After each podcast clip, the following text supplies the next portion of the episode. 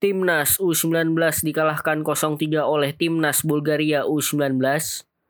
Messi dipastikan bertahan di Barcelona musim depan. Dan rangkuman pertandingan dari UEFA Nation League.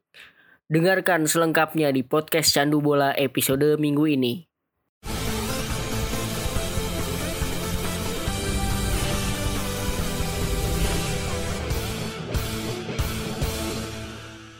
Hey hey hey, selamat datang di Candu Bola, sebuah podcast olahraga persembahan dari The Talkative Guy. Kali ini tentu aja gue nggak sendirian nih, udah ada Adit nih. Halo Dit. Halo, halo, halo Bob. Jadi minggu ini kita mau bahas apa nih Dit? Coba kalau misalkan dari lo nih gimana nih? Uh, yang pasti yang yang hype beberapa minggu ke depan tentang bursa transfer sih ya, itu pastilah. Hmm. Terus kemarin kan baru ada Nation League juga ya kalau nggak salah. Iya, yeah, UEFA Nation uh, League. Mm, terus apa lagi ya Bob? Kayaknya kalau timnas kali itu, timnas oh malam. timnas bener nggak afdol kayaknya nggak bahas nggak bahas apa sepak bola negeri Bukan. sendiri ya Iya, udah udah udah lama kan nih nggak ada timnas main, nggak ada klub main, ya udahlah nih mumpung U19 jadi kita bahas dulu ya. nih. Dari U19 ini sebenarnya semalam nonton nih kan. Nah, hmm. kalau dari pengamatan gua gitu kan Anabel analisa gembel gua sebenarnya kayak kalau dari segi Spartan sih kayaknya kalau timnas usia muda tuh emang sebenarnya ini ya pressingnya tuh bagus ya sebenarnya ya. Semangat muda Bob. Nah tapi Dit ya maksudnya klasik sih permasalahannya pelatihnya siapa pun itu ya stamina balik-balik lagi kayak mereka di menit 80 sampai 90 itu bisa kebobolan 3 gol. Nah itu kalau menurut lo gimana tanggapan lo Dit? Iya, gue setuju sih Bob. Kayaknya itu udah jadi apa uh, kelemahan Indonesia di setiap level atau di setiap jenjang timnas sih. Bahkan si pelatih timnas si, si Shin Taeyong itu awal-awal masuk ke Indonesia, awal-awal hmm. dia pegang timnas itu juga udah sempat bilang pemain Indonesia tuh hanya punya stamina untuk main 90 menit.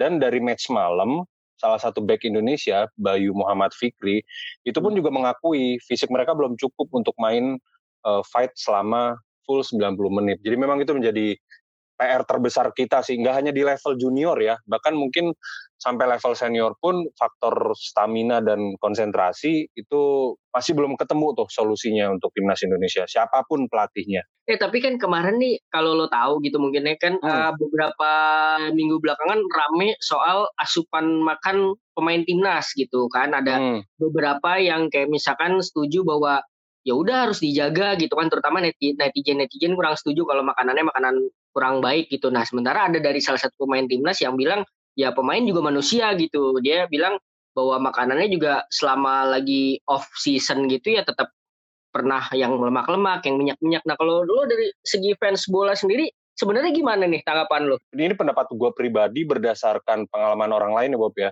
Benar. Ambil ambil contoh Cristiano Ronaldo itu udah paling contoh paling bagus lah. Dia masih bisa menjaga performance-nya sampai usia 35 tahun ini dia 35 ya. masih belum kelihatan tua gitu loh. Dan itu salah satu kuncinya dia bisa ngejaga apa lifestyle-nya. Yang gue tahu ya yang jelas dia itu nggak ngerokok. Oh, gue pernah baca biografinya. Dia nggak ngerokok itu karena bokapnya dulu meninggal karena memang uh, addicted terhadap uh, rokok. Kemudian dia nggak menato tubuhnya. Kalau itu sih bukan faktor kesehatan sih. Dia lebih ke apa supaya masih tetap bisa donor darah. Dan gue pernah pernah baca eh, Patrice Evra itu nggak pernah suka datang ke rumahnya Cristiano Ronaldo karena jamuan makannya itu nggak pernah jamuan makanan enak, tapi makanan sehat. Itu kelihatan kan akhirnya sampai sekarang di umur ke-35 dia masih masih bisa menjaga kebugarannya. Bandingin sama pemain-pemain lain yang udah dulunya usia 35, mungkin ya beberapa lah masih bisa kita sebut kayak Ibrahimovic tuh masih bisa menjaga. Hmm. Tapi yang lain-lain tuh biasa usia 35 udah usang lah. Iya ya berarti emang kalau buat atlet ya nggak bohong lah ya kalau misalnya ya. konsisten makan sehat ya ada hasilnya gitu udah ada ya. Betul betul kalau gua gua gua gua setuju dengan uh, kebanyakan netizen lah yang pengen makan Indonesia walaupun lagi off season tetap harus dijaga. Oke, eh tapi balik lagi ke soal timnas nih kan hmm. fenomenanya adalah kalau timnas usia muda gitu kayak sekarang kan yang lagi digaung-gaungkan nih U19 nih karena roto Piala Dunia 2021 gitu kan. Iya iya. Nah mereka di U19 U16 bagus nih begitu ke senior kok ini ya maksudnya kayak biasa-biasa aja atau bahkan ada yang menghilang namanya itu emang bener ya maksudnya menurut lo pribadi aja gitu ini kita diskusikan sosial media ngaruh banget ya kayak fame jadi terkenal gitu-gitu itu gimana nih di Indonesia ya? Uh, sosial media jadi salah satu faktor distraksi iya. Uh, cuma kadang gini apa ya kan itu ada faktor internal faktor eksternal. Kalau kayak apa uh, faktor eksternal itu menurut gua ya itu kayak kebijakan PSSI, kebijakan pemerintah dalam hal ini Kemenpora ya Cuma ada faktor internal juga yaitu motivasi si atletnya juga sih Bob. Ya kalau dia punya ya punya punya dia punya karakter seperti kecuali dia dibekali bakat seperti Messi ya yang udah kayak apa kayak alien gitu. Dia uh, jadi kan untuk jadi sukses itu ada bakat sama kerja keras. Iya. Nah Ronaldo ini cenderung memang kerja kerasnya luar biasa. Walaupun dia tetap berbakat, cuma dari segi bakat nggak seberbakat Messi. Nah pemain Indonesia itu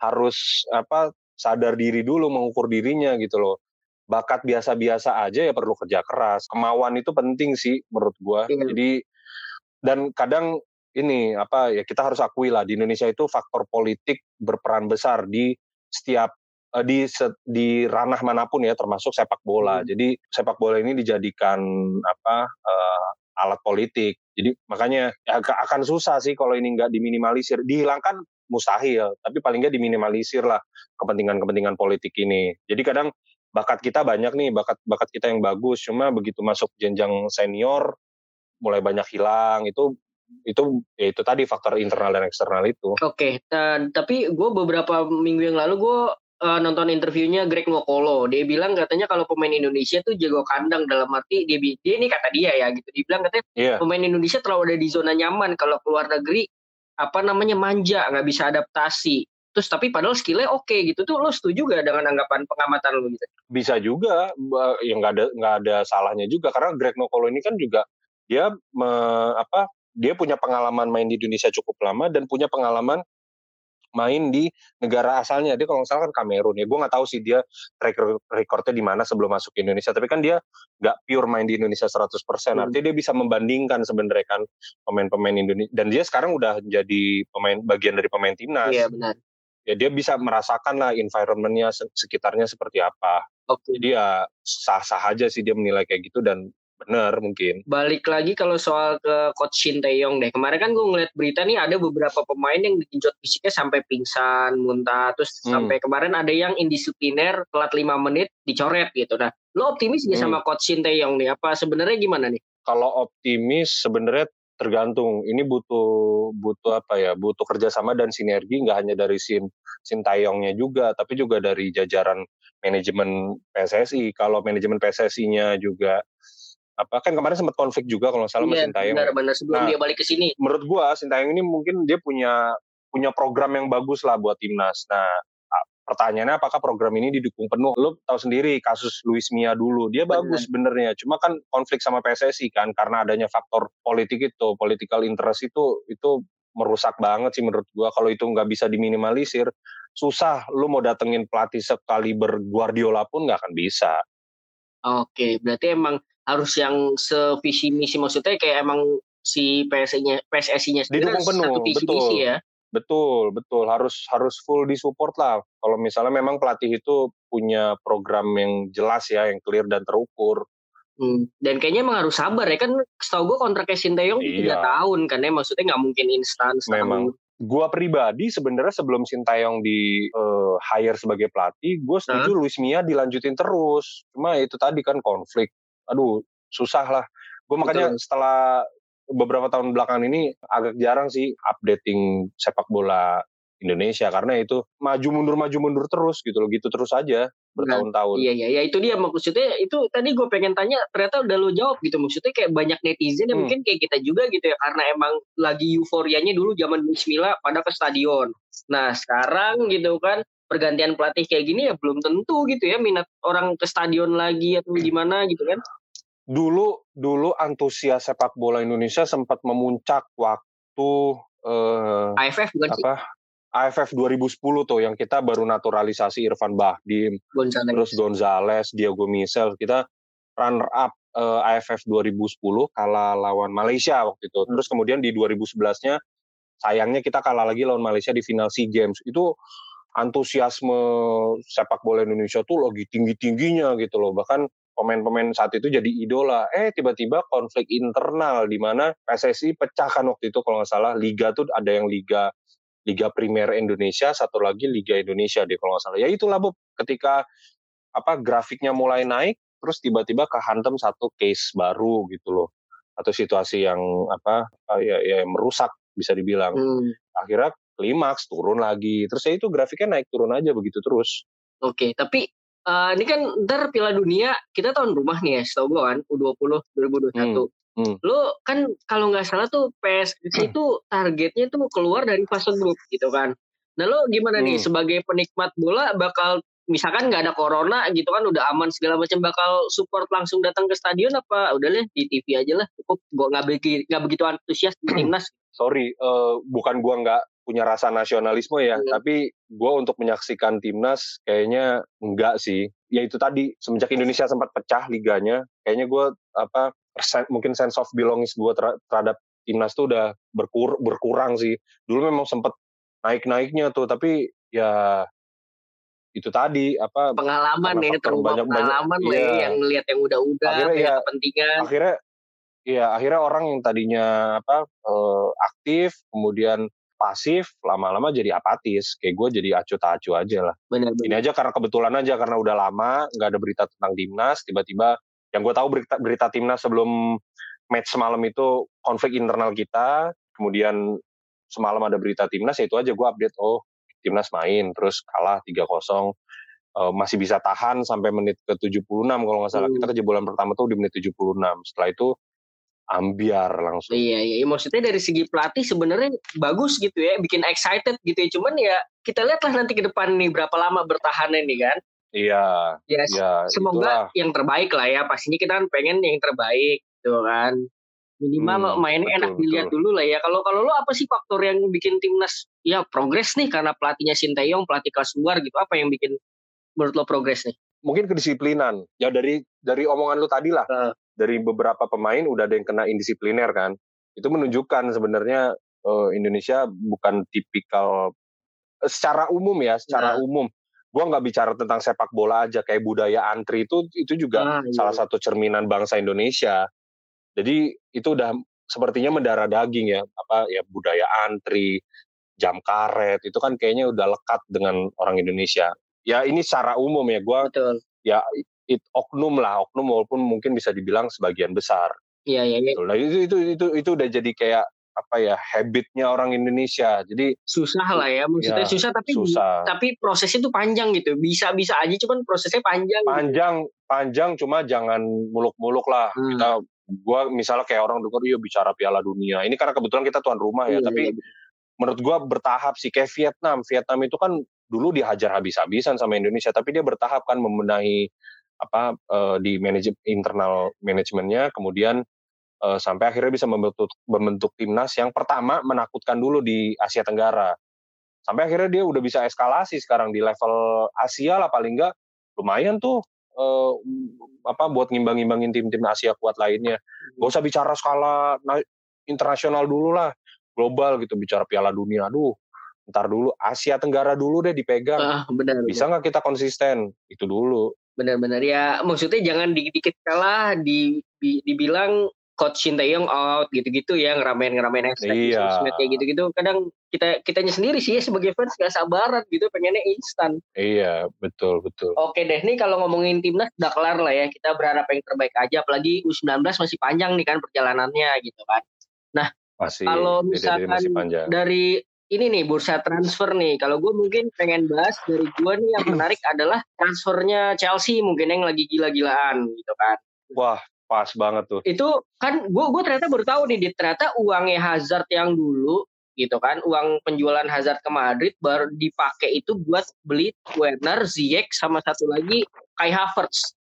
Dan itu menurut lo gimana nih sebagai presiden klub lo lebih milih seorang Hazard atau tiga pemain itu tadi? Bentar, ini melihat Hazard terakhir di Chelsea atau melihat Hazard ketika di Madrid? Hazard karena kalau melihat Hazard di Madrid, terakhir di Chelsea. Oh, karena kalau melihat Hazard ketika di Madrid, kayaknya worth it sih Chelsea melakukan keputusan brilian ngejual Hazard. Tapi enggak, tapi menurut gua Hazard tuh mungkin udah di titik jenuh juga sih di Chelsea. Jadi menurut gua uh, ketika Hazard dilepas ke Madrid dengan biaya sekian juta pound sterling itu itu keputusan bagus untuk regenerasi juga dari di sisi apa uh, Chelsea-nya juga. Apalagi dia kan sebenarnya di tahun lalu juga berhasil datengin Pulisic kan Christian Pulisic. Jadi memang itu kan diplot untuk sebagai penggantinya Hazard. Jadi ya keputusan bagus sih menurut gue dari Chelsea ya melepas Hazard ke Madrid.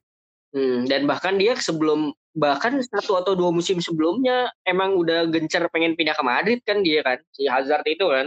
Iya betul betul baru betul. kejadian aja. Nah menurut lo tanggapan lo dengan Chelsea yang kayak beli kayak Havertz, Werner, Ziyech, Thiago Silva bahkan gimana nih dengan pelatihnya yang Lampard nih? Uh, sebenarnya dengan komposisi yang sekarang ini squad lumayan apa uh, kompetitif nih untuk untuk bersaing apa sebagai juara Premier League. Cuma gue masih hmm. ragu di justru di sisi pelatihnya di Frank Lampardnya karena gue nggak tahu ya dia apakah bisa mengelola apa tekanan yang begitu besar apalagi di, di, di Liga Inggris ya kan gue yang gue catet ya Chelsea udah datengin Ziyech, Werner, Chilwell, Thiago Silva, Malangsar, terus kayak hmm, Havertz sampai sampai udah ngelontorin di atas 200 juta pound sterling. Gue nggak tahu nih tentu kan dengan dana yang sekian besar digelontorkan ke Chelsea, uh, ada harapan besar juga dari Abramovich, ada tekanan besar juga dari fans, dan ada perhatian besar juga dari media terhadap Frank Lampard. Gue takutnya dia nggak bisa ngelola itu malah jadi flop. Oh. Itu aja sih sebenarnya. Yeah. Beda sama beda dengan uh, Guardiola pertama kali pegang Barcelona 2008. Itu dia diberikan skuad yang memang sudah jadi, sudah jadi uh, tinggal meneruskan aja apa yang sudah di-create oleh Frank Rijkaard saat itu. Dan itu dia hanya kalau nggak salah di di periode itu uh, dia nggak banyak menambah pemain gelontoran jor-joran sih, tapi dengan skuad yang ada bisa langsung treble di musim pertama. Hmm. Jadi beda beda kasus sih. Jadi uh, ini banget sih apa ujian banget sih buat buat Lampard justru menurut gua ya. Tapi dan uh, catatan uh, gua Havertz ini unik nih. Dia prospektif banget sih pemainnya. Dia bahkan dia menjadi apa pemain termuda yang pernah oh, mencapai 50 match di Bundesliga.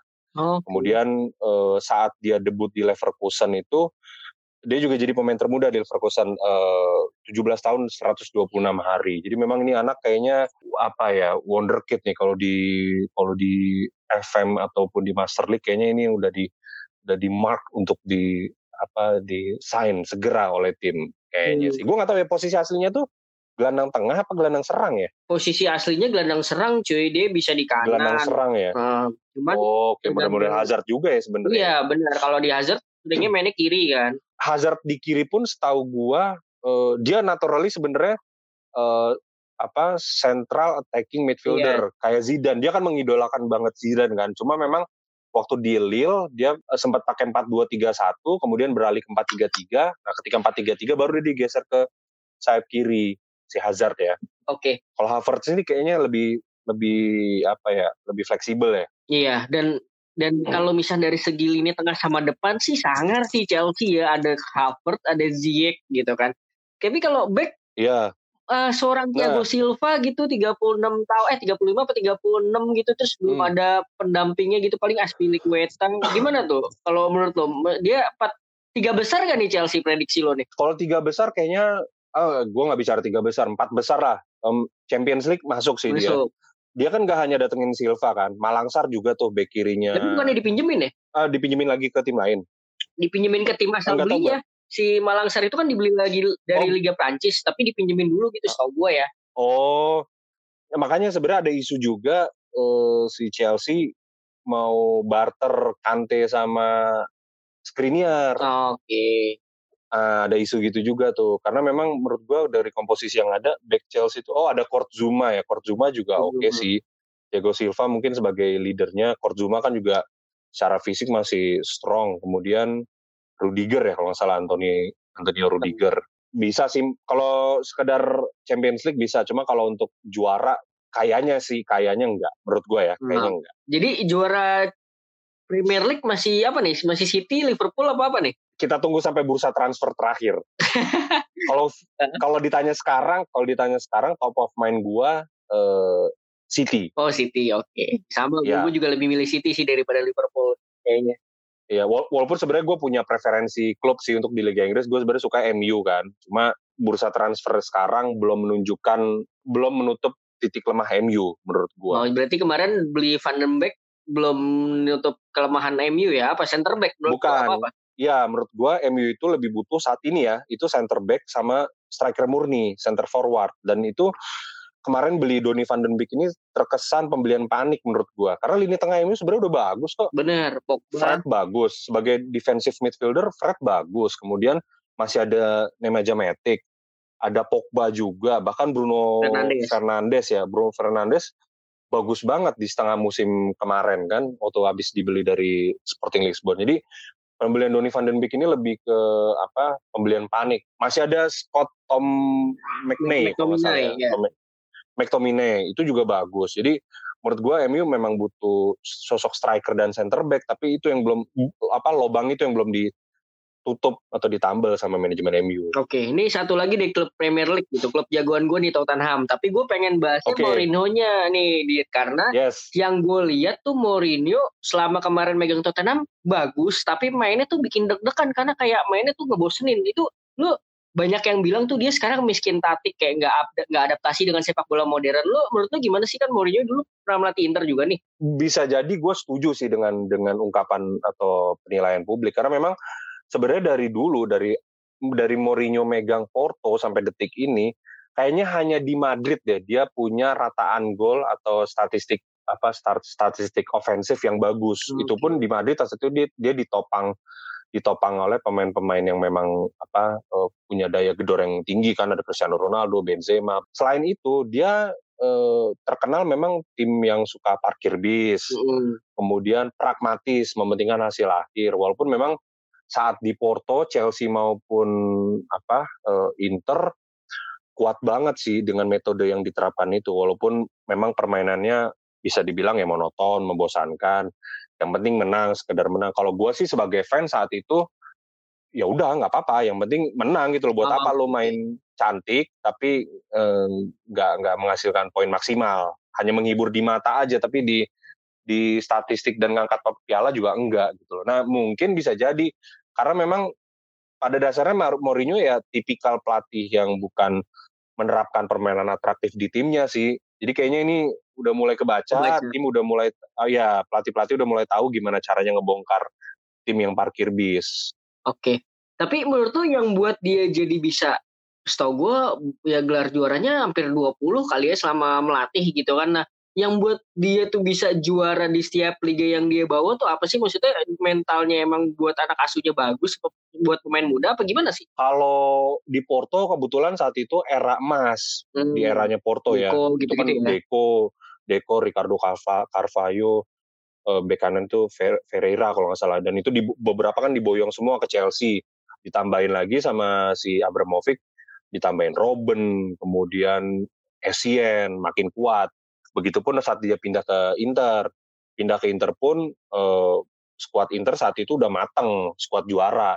Ditambahin uh, beberapa tambahan lagi lah yang memang dia butuhkan.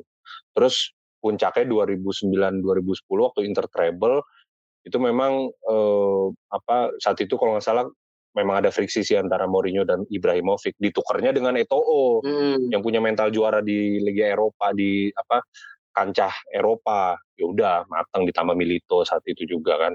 Jadi memang saat itu eh, Mourinho selalu eh, dibekali tim yang punya skuad mewah. Oh, itu sih. jadi emang maksudnya emang dia bukan yang emang offensive style gitu ya pelatihnya ya kalau bukan ya. dia jauh dia jauh dari offensive style satu-satunya tim yang dia pegang dan bermain offensive definisi offensive pun kalau menurut gua itu ini ya dari dari jumlah gol yang dihasilkan hmm, oleh sebuah ya, tim ya. Golnya.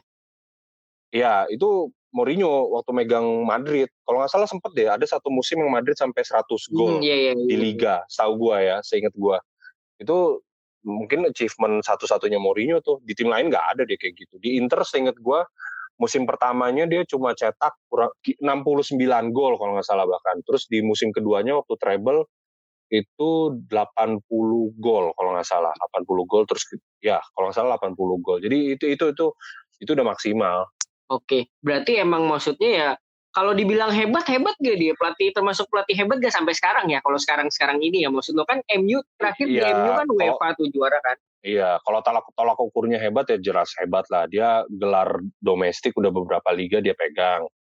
Kemudian uh, Liga Champions dia udah dengan Porto, Inter, ya Porto Inter ya. Kalau hmm, salah hmm. MU Euro, Europe League. Europa, Europa League kalau MU. Iya, Europe League. Terus lengkap lah kalau gelar dia mungkin gelar timnas aja yang dia belum punya. Oh. Karena memang belum pernah ngelatih timnas. Nah, dulu kan zamannya di Inter bukannya dia sempat pakai Eto'o jadi back ya? Bukan, apa benar gak?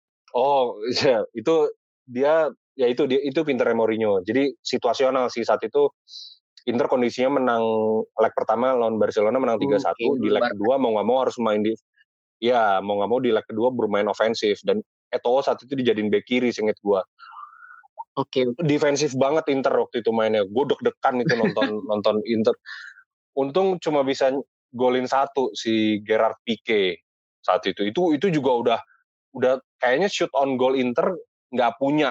Cuma aja hanya shoot off target satu, seinget gue ya. Iya. Gila itu, gila iya. ekstra, ultra defensif. Zaman-zaman itu kan yang paling ditakutin kan Barca juga, Dit ya? Iya, karena permainan menyerangnya itu. Cuma ya itu tadi, kecerdikan Mourinho bisa meredam. Oke, ini... Cuma Mourinho begitu pindah ke Madrid, kebaca karena kan sering ketemu sama Guardiola kan akhirnya Guardiola yeah. punya resepnya lah untuk ngebongkar si Mourinho. Oke, okay, nah ini kita geser ke Liga Spanyol deh. Kita bahas Messi aja nih. Kalau Spanyol kan Messi kan akhirnya fix bertahan nih, walaupun rada ngedumel dalam arti dia terpaksa nih kan bertahan. Nah, yeah. tanggapan lo gimana nih bakal jadi perpecahan di Barca atau malah kayak yaudah kayak Michael Jordan gitu one last dance yang maksimal bener-bener musim terakhir gitu. Oh enggak sih menurut gua kalau sampai perpecahan uh, enggak. Cuma memang sekarang pun udah terjadi perpecahan. Ini lumayan berani juga nih si Ronald Koeman. Dia pertama dia udah nyingkirin Rakitic. Mm -hmm. Kemudian Suarez juga mau di depak juga kan diputus kontrak. Mm -hmm. Bahkan Suarez isunya mau ke Juve. Terakhir Vidal. Vidal juga mau diputus kontrak. Jadi uh, kan kalau nggak salah Vidal tuh masih ada kontrak satu tahun lagi dengan gaji 9 juta euro itu kalau Vidal mau diputus ya dia bisa pergi dengan status bebas transfer isunya Inter yang mengambil kan beberapa pem beberapa pemain yang diindu sama Kuman itu pemain Belanda iya Depay Untuk gitu. striker dia Depay memang harganya lebih murah sih dibanding Lautaro Martineznya Inter. Kemudian satu lagi Wijnaldum ya Wijnaldumnya hmm, Liverpool. uh, Liverpool itu juga diincar kalau menurut gua sih pemain sekali bermesi enggak lah kalau sampai sampai apa bertahan terus uh, harmonisasi tim rusak itu enggak lah. Karena Barca ya Messi Messi ya Barca gitu loh. Kayak lo melihat uh, apa ya Bambang Pamungkas Persija Persija Bambang Pamungkas walaupun BP juga sempat cabut dari dari Persija. apa dari Persija itu pun membela tim yang bukan rivalnya Persija kan hmm, benar-benar dan kayaknya hmm, emang okay. udah jadi keputusan terbaik kali ya Messi bertahan aja daripada diribut-ribut segala macam gitu. Lo setuju gak bertahan? Ya, gua sih bu gua bukan fans Barca ya, tapi menurut gua sebenarnya menarik juga sih, penasaran gitu loh. Pengen lihat pembuktian Messi di liga lain gitu loh. Gak hanya di Spanyol, dia belum diuji di Italia, belum diuji di Inggris gitu. Kan saat ini bisa dibilang beberapa tahun terakhir, mungkin satu dekade terakhir, selalu perbandingannya Messi versus Ronaldo kan. Iya, Dan nggak sedikit juga yang bilang sebenarnya Messi lebih unggul dibanding Ronaldo. Kalau dari uh, tolak ukurnya Ballon d'Or ya Messi itu 6 kalau nggak salah Ronaldo 5. Cuma Messi ini belum teruji seperti yang gue bilang di podcast minggu lalu ya, hmm. Messi ini belum teruji di liga lain. Kalau Ronaldo tuh dia di Inggris sudah, di Spanyol sudah, di Italia juga sudah. Jadi udah lengkap. Ronaldo udah nggak perlu diuji lagi. Dia sudah membuktikan dirinya memang kelas wahid. Nah Messi ini belum tahu. Apalagi di musim-musim sebelumnya eh, di awal kemunculan Messi dia banyak disupport Xavi dan Iniesta. Betul betul. Oke. Okay. gitu. Jadi gue gue penasaran sih sebenarnya khususnya Messi ke Inggris ya. Gue penasaran Messi main di Inggris bisa nggak gitu Ya iya sih gue juga penasaran kayak gitu makanya gue berharap banget nih setahun terakhir kontraknya di Barca habis itu udah bener-bener cabut terserah deh Liga Inggris, Liga Inggris apa Liga Italia gitu biar ngelihat Messi dengan pemain atau suasana yang berbeda gitu kan kita lihat di gimana. Iya atau bisa jadi ini sih kalaupun musim depan udah nggak diperpanjang dia kan satu musim lagi ya hmm. ketika habis kontrak kayaknya sih rasa-rasanya dia nggak akan main di Liga Eropa deh, mungkin ke Argentina, Liga Amerika. Either Amerika Latin atau ke, ke apa Amerika. Oke, balik kampung kali ya kalau misalkan ya apa namanya nggak mau pusing gitu kan udah mau nutup karirnya apalagi iya. mungkin di Barca nanti ya nggak tahu siapa tahu juara lagi apa gimana gitu kan. Iya. Oke. Nah, terus sekarang ini Liga Italia nih, Dit. Kalau Liga Italia, coba kita ulik dari Inter dulu deh. Inter kan katanya kan gimana nih perkembangan transfer ini? Coba dari Suram nih, Bob. Gimana nih? Karena ternyata eh, apa yang digaung-gaungkan di awal banyak duit, banyak duit itu ya paling nggak Inter sekarang dari financial fair play udah udah keluar lah ya, artinya udah nggak nggak terbelenggu itu lagi. Hmm. Cuma memang karena pandemik ini yang gue dengar di manajemen Inter eh, harus mengatur cash flow-nya juga gitu loh. Nah kemarin kan kita udah udah keluar Inter tuh udah keluar 40 juta euro untuk datengin Ashraf Hakimi ya kalau hmm. Ashraf apa Harif ya gue lupa. Oke si Hakimi itu bek, bek kanannya Madrid. Kemudian untuk selanjutnya kelihatannya eh, ada perubahan nih eh, strategi transfer Inter setelah Conte meeting dan memutuskan bertahan. Jadi Conte ini mau mendatangkan justru pemain-pemain yang tua yang udah pengalaman karena untuk mengangkat mental Inter. Sebenarnya fondasi Inter untuk pemain muda Inter itu udah cukup baik sih menurut gue udah cukup lengkap karena yeah. Skriniar masih muda, kemudian Bastoni masih muda, Sensi, Barella masih muda, Lautaro masih muda. Nah Inter butuh nih disuntik pemain-pemain yang memang punya segudang pengalaman. Makanya bursa transfer sekarang ini pemain yang dilirik Inter itu tuh pemain tua semua. Darmian, hmm, Kolarov, okay. Vidal, Kante, terus striker juga ada uh, Zeko dan Giroud deh kalau nggak salah dan itu itu kan pemain berumur semua bahkan iya. satu lagi tuh uh, opsi striker keempat itu tuh Fernando Lorente coba. Muncul lagi nama itu. Hmm. jadi itu pemain pemain tua semua. Nah pemain tua ini yang diharapkan dapat melengkapi pemain skuad muda yang dimiliki oleh uh, Inter. Dan ada satu hal yang menarik lagi. Pemain yang diincar Conte sekarang ini pemain yang punya kemampuan bermain di beberapa posisi. Kayak si Darmian itu kan dia bisa back kiri bisa back kanan dan bisa back tengah. Hmm. Kolarov pun dia bisa back kiri dan juga bisa jadi back tengah sisi kiri Vidal pun dia bisa sebagai mezala atau gelandang tengah atau trequartista gelandang serang. Kalau Kante ini pure memang uh, ini sih untuk mengisi slot gelandang bertahan yang memang gak dimiliki Inter satu musim ke belakang.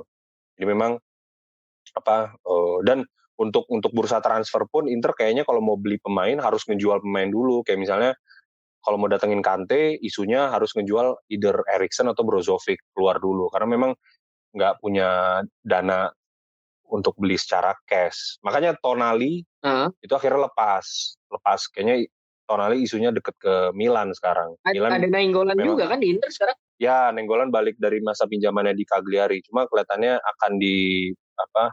dijual sih. Bisa bisa juga Nenggolan dijadiin apa? alat untuk tukar pemain. Oh, Oke. Okay. Walaupun menurut gua, walaupun menurut gua menarik nih kalau ada dua gladiator. Lo bayangin Nenggolan sama Vidal. Oh iya, benar. Wes, tinggal Barela aja lo bikin mohawk juga. Tiga mohawk tuh. Atau enggak zaman dulu mah ini De Jong aja yang nendang yang nendang ke dadanya ya, Sabi Alonso. Itu, iya, itu tukang pukul semua itu. Tapi kayaknya Nenggolan Nenggolan cabut sih karena Vidal yang bakal di, di dipakai sama Conte. Cuma itu tadi, itu itu lagi balik lagi kalau Inter berhasil menjual salah satu pemainnya dengan harga tinggi. Nah, kemarin itu Skriniar sempat masuk daftar jual, cuma kayaknya ditarik karena kesulitan juga nih kalau apa mendatangkan apa back dengan harga mahal. Kelihatannya sih yang akan dikorbankan tuh si Godin. Godin juga udah sempat kontak-kontakan dengan salah satu tim di Prancis. Isu terakhir Skriniar bertahan. Cuma memang yang akan dilepas tuh malah justru either Erikson atau Brozovic karena dua-dua pemain ini punya nilai jual yang tinggi. Iya, yeah, iya. Yeah. Nah, begitu mereka cabut, kemungkinan besar Kante yang akan di tarik ke Inter. Ya selain itu sebenarnya pemain Inter banyak yang mau dijual ya, cuman nggak laku ya, belum nggak ada peminat. Gitu. Iya. Kayak Joe Mario, iya, Joe Mario tuh. Iya itu belum dapat klub juga. Kemudian itu Gagliardini, Vecino belum ada belum ada tim yang berminat. Mungkin karena faktor karena faktor pandemi corona ini sih Bob. Jadi kan pemasukan tim pasti iya. Berkurang kan dari pendapatan apa uh, penonton ketika hadir di stadion. Tapi ini maksudnya kemarin kan sempat ada isu ini kan maksudnya ada statement dari Skriniar Erikson Brozovic bahwa dia nggak clear gitu nggak clear di Instagramnya apa di media gitu. Dia bilang katanya dia masih pengen bertahan di Inter dan Conte Conte bakal gimana nih Dit? Maksudnya dengan kayak paling value-nya paling gede tapi pengen bertahan gitu mereka kalau untuk Skriniar mungkin masih bisa ya, masih bisa diintegrasikan ke tim walaupun memang ya dia butuh adaptasi dengan skema 3 back. Uh, dia agak kagok tuh musim hmm. kemarin Conte pakai 3 back. Kemudian kalau untuk Brozovic sih sebenarnya kalau menurut gue pribadi, gue lebih milih Brozovic cabut. Karena uh, di luar lap of the pitch-nya pun dia kurang bagus. Kayak kemarin dia sempat ketangkap mabok dan kebut-kebutan. Hmm. Terus sempat bikin rusuh di salah satu rumah sakit. Jadi memang attitude-nya pun udah nggak bagus. Walaupun secara skill oke. Okay. Nah dia punya harga jual tinggi. Isu terakhir Bayern Munchen pengen ngambil dia 50 50 sampai 60 juta euro deh menurut gua. Dan dana itu sebenarnya cukup tuh untuk bisa ngedatengin Kante. Nah, sedangkan kalau untuk Erikson, Erikson ini eh, ya dia bagus sih, bag, bag, bagus kalau memang ditempatkan di posisi yang pas. Nah sayangnya skemanya Conte agak agak tidak memungkinkan untuk mengakomodir kapabilitasnya si uh, Erikson karena Erikson ini kan gelandang serang sedangkan Conte sebenarnya nggak pakai skema gelandang serang tapi uh, tiga gelandang tengah sejajar gitu. Oke. Nah ini kalau dari pesaingnya Inter deh Juve sama Milan kan Juve katanya mau beli Suarez nih gitu. Terus hmm. Milan rame soal Tonali sama yang udah resmi itu Brahim Diaz Madrid dipinjam gitu. Gimana nih? Hmm. Menurut lo mereka berdua masih dalam persaingan sama Inter juga apa Juve aja lah? Tanpa mengurangi rasa hormat gue terhadap tetangga ya. Nah. Kalau Milan enggak lah kalau untuk Scudetto. Karena okay, terus. Iya, karena walaupun beberapa banyak Milanisti yang bilang oh, wow dengan mendatangkan Tonali kita punya uh, apa empat gelandang terbaik di dunia. Wah, gitu loh. Masuk Iya, empat eh, apa komposisinya itu termasuk uh, empat besar tim yang punya gelandang uh, paling hebat di dunia menurut mereka iya. ya kan cuma uh, kalau ngeliat usia usia gelandang-gelandang itu kan juga masih muda walaupun memang dia punya Ibrahimovic yang punya apa sentuhan magis juga sih setengah musim kemarin bisa iya. langsung nge, apa nge, ngangkat performance uh, performanya dari si Milan. Cuma kalau untuk bersaing menurut um, mencapai Scudetto menurut gue belum sih ya. Cuma kalau kalau Juve ini komposisi squad apalagi nanti ditambah Luis Suarez harusnya matang sih ya secara tim. Udah ada Ronaldo, sosok juara tuh udah ada Ronaldo, Suarez gitu loh. Terus back quartet backnya pun kan masih dipertahankan semua. Iya iya.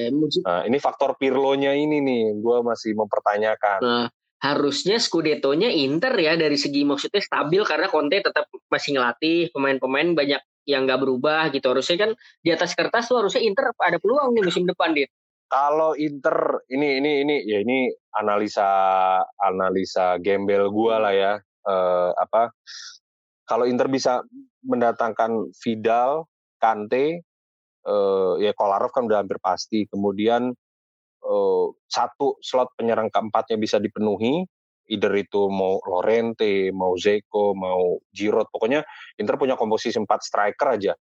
Inter Scudetto menurut gua. Iya ya di, di atas kertas itulah ya soalnya kan Juve adaptasi gitu kan Milan juga ya yeah. lagi perbaikan sana sini gitu kan belum stabil gitu dan kayak Lazio, Atlanta, Roma gitu-gitu kan naik turun ya Napoli gitu-gitu naik naik turun ya gitu. Iya iya betul. Kuncinya di ini nih di, di bursa transfer ini sih. Bener juga sih menurut gua Conte. Makanya sebenarnya banyak sih Interisti yang mencibir kok Inter beli pemainnya tua-tua semua? gitu menurut gua enggak. Memang itu yang dibutuhkan gitu loh. asal enggak ketuaan banget lah. Toh juga mereka kan bukan kayak Kolarov dia nggak nggak nggak nggak sebagai tim inti. Karena dia posisinya sebagai nanti uh, pelapisnya back kiri atau pelapisnya left center back kemudian uh, ya Vidal dan Kante itu suntikan berharga banget sih untuk mengangkat mental tim mendampingi pemain muda yang ada Barella Sensi hmm. gitu ini liga liga Italia kapan dit, dit mulai dit kayaknya 20 September ini udah mulai. Oh, Cuma ini. Inter dan iya, Inter dan Atalanta udah ngajuin apa penundaan untuk mereka berdua karena kan mereka di Liga Eropa kemarin baik di Champions League maupun Europe League sampai babak mendekati babak-babak akhir kan jadi baru selesai sebenarnya. Oh. Dia minta penundaan khusus dua tim itu dan kelihatannya dikabulkan. Pembahasan kita terakhir tentang UEFA Nation League nih. Kemarin kan ada beberapa big match kayak misalkan gue ngebahas soal yang hmm. pertama Jerman Spanyol deh kan gue nonton nih Dit ya dan hmm. gue ngerasa emang Spanyol tuh lagi regenerasi hmm. banget ya kemarin mainnya bapuk gitu loh maksudnya maksudnya umpan-umpan pendeknya masih ada cuman pemain-pemainnya udah kayak Ferran Torres udah yang kayak Paul oh. Paul Lopez segala macam gitu-gitu itu emang Maksudnya iya, iya, emang pelatihnya siapa sih? Enrique ya kalau nggak salah Spanyol ya? Enrique. Spanyol tuh Enrique. Nah itu kemarin gimana tuh lo tanggapan lo dari Jerman sama Spanyol dulu deh. Kemarin kan satu sama nih. Kelihatannya dua tim memang lagi ini ya apa proses regenerasi juga sih Bob. Dan menurut gua uh, kalau dari skuad yang ada uh, atau dari kompo ya komposisi pemain di Jerman maupun Spanyol kelihatannya Jerman ya yang yang punya punya stok pemain muda saat ini. Benar, yang masih yang lebih bintangnya oh, sih Jerman. Ya, ya, yang lebih prospektif kelihatannya Jerman sih saat ini. Iya. Selain Jerman mungkin kalau di negara lain tuh Inggris. Inggris juga stok pemain mudanya oke-oke tuh, mengerikan juga tuh di masa depan. Oh, iya. Itali juga lumayan. Bener. Ya Eropa sekarang timnasnya ini yang lebih merata ya. Maksudnya nggak ada yang satu menonjol banget kayak dulu zaman Spanyol, zaman Jerman gitu nggak ada ya, ya sekarang ya.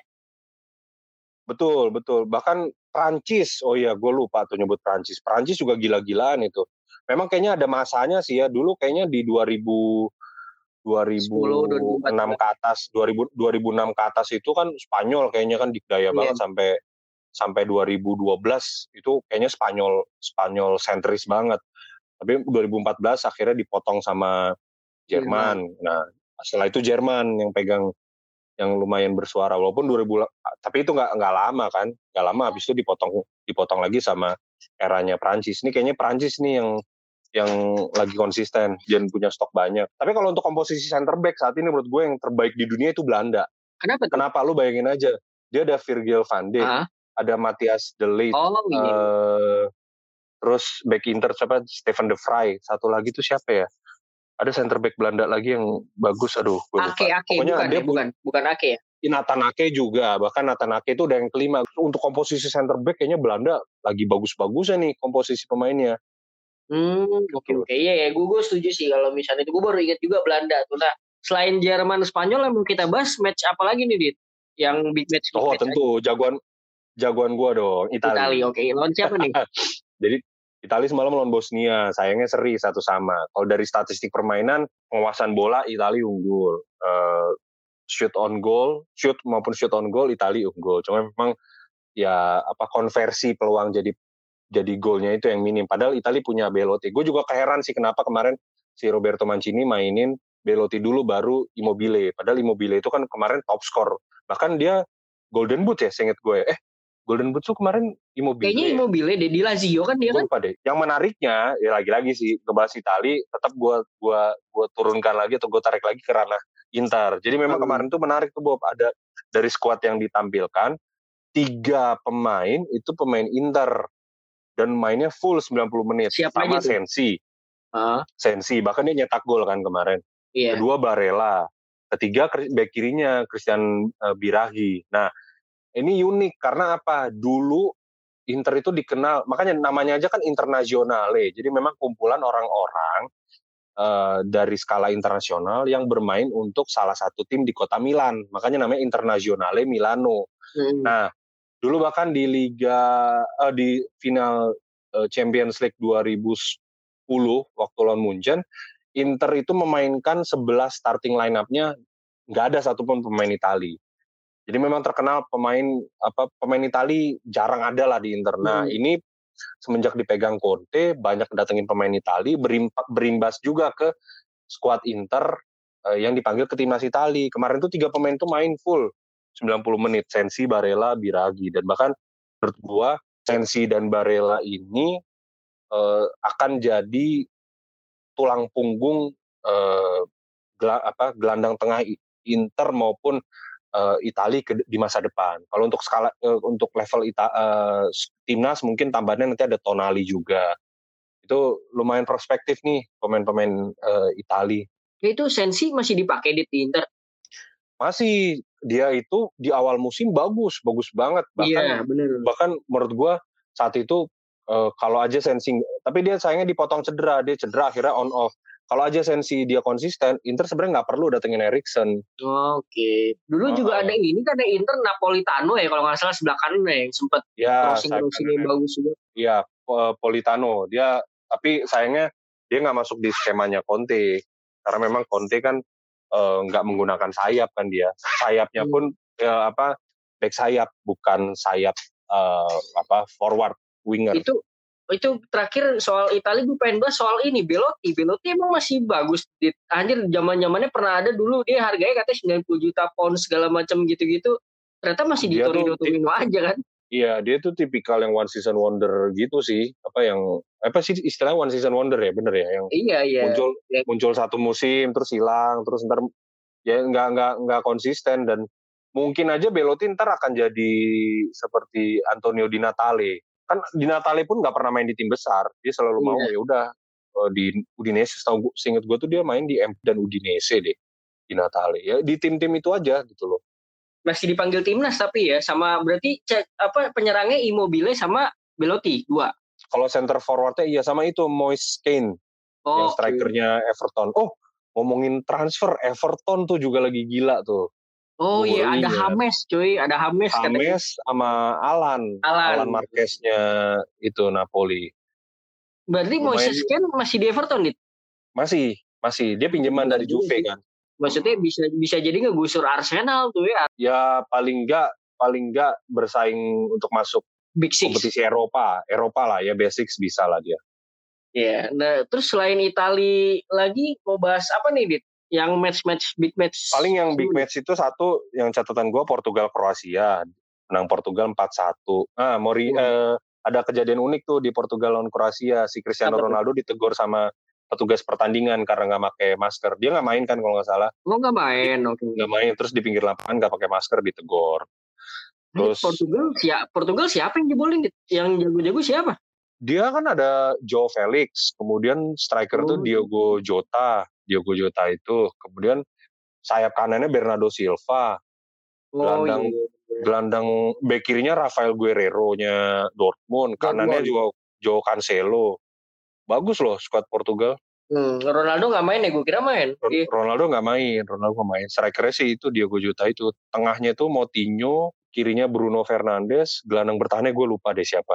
Satu lagi paling yang bukan big match sih, Denmark versus Belgium, menang Belgium 2-0. Yang golin siapa? Lukaku, Hazard? Enggak, Lukaku nggak golin, karena nggak masuk beritanya Inter. Kalau dia golin pasti uh. masuk di highlightnya Inter. ya cuma itu ketemu pertemuan dua pemain Inter kan, uh, Erikson lawan uh, Lukaku.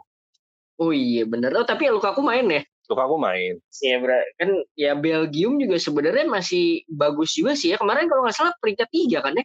Piala Dunia apa Euro gitu yang peringkat tiga? Iya, iya.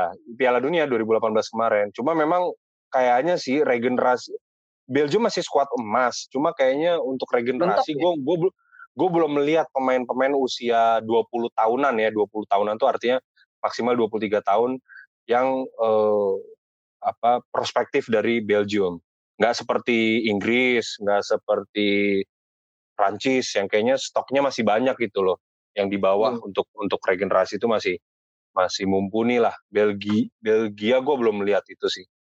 Iya, menarik menarik sih maksudnya kayak yang emang prospek banget sebenarnya dari segi squad ya Inggris tadi kan apa yeah. namanya Inggris, Prancis, Italia gitu kan. Iya. Yeah. Benar-benar. Oke nih, thank you nih Dit ya buat minggu thank you, ini. Thank you, Bapak ya.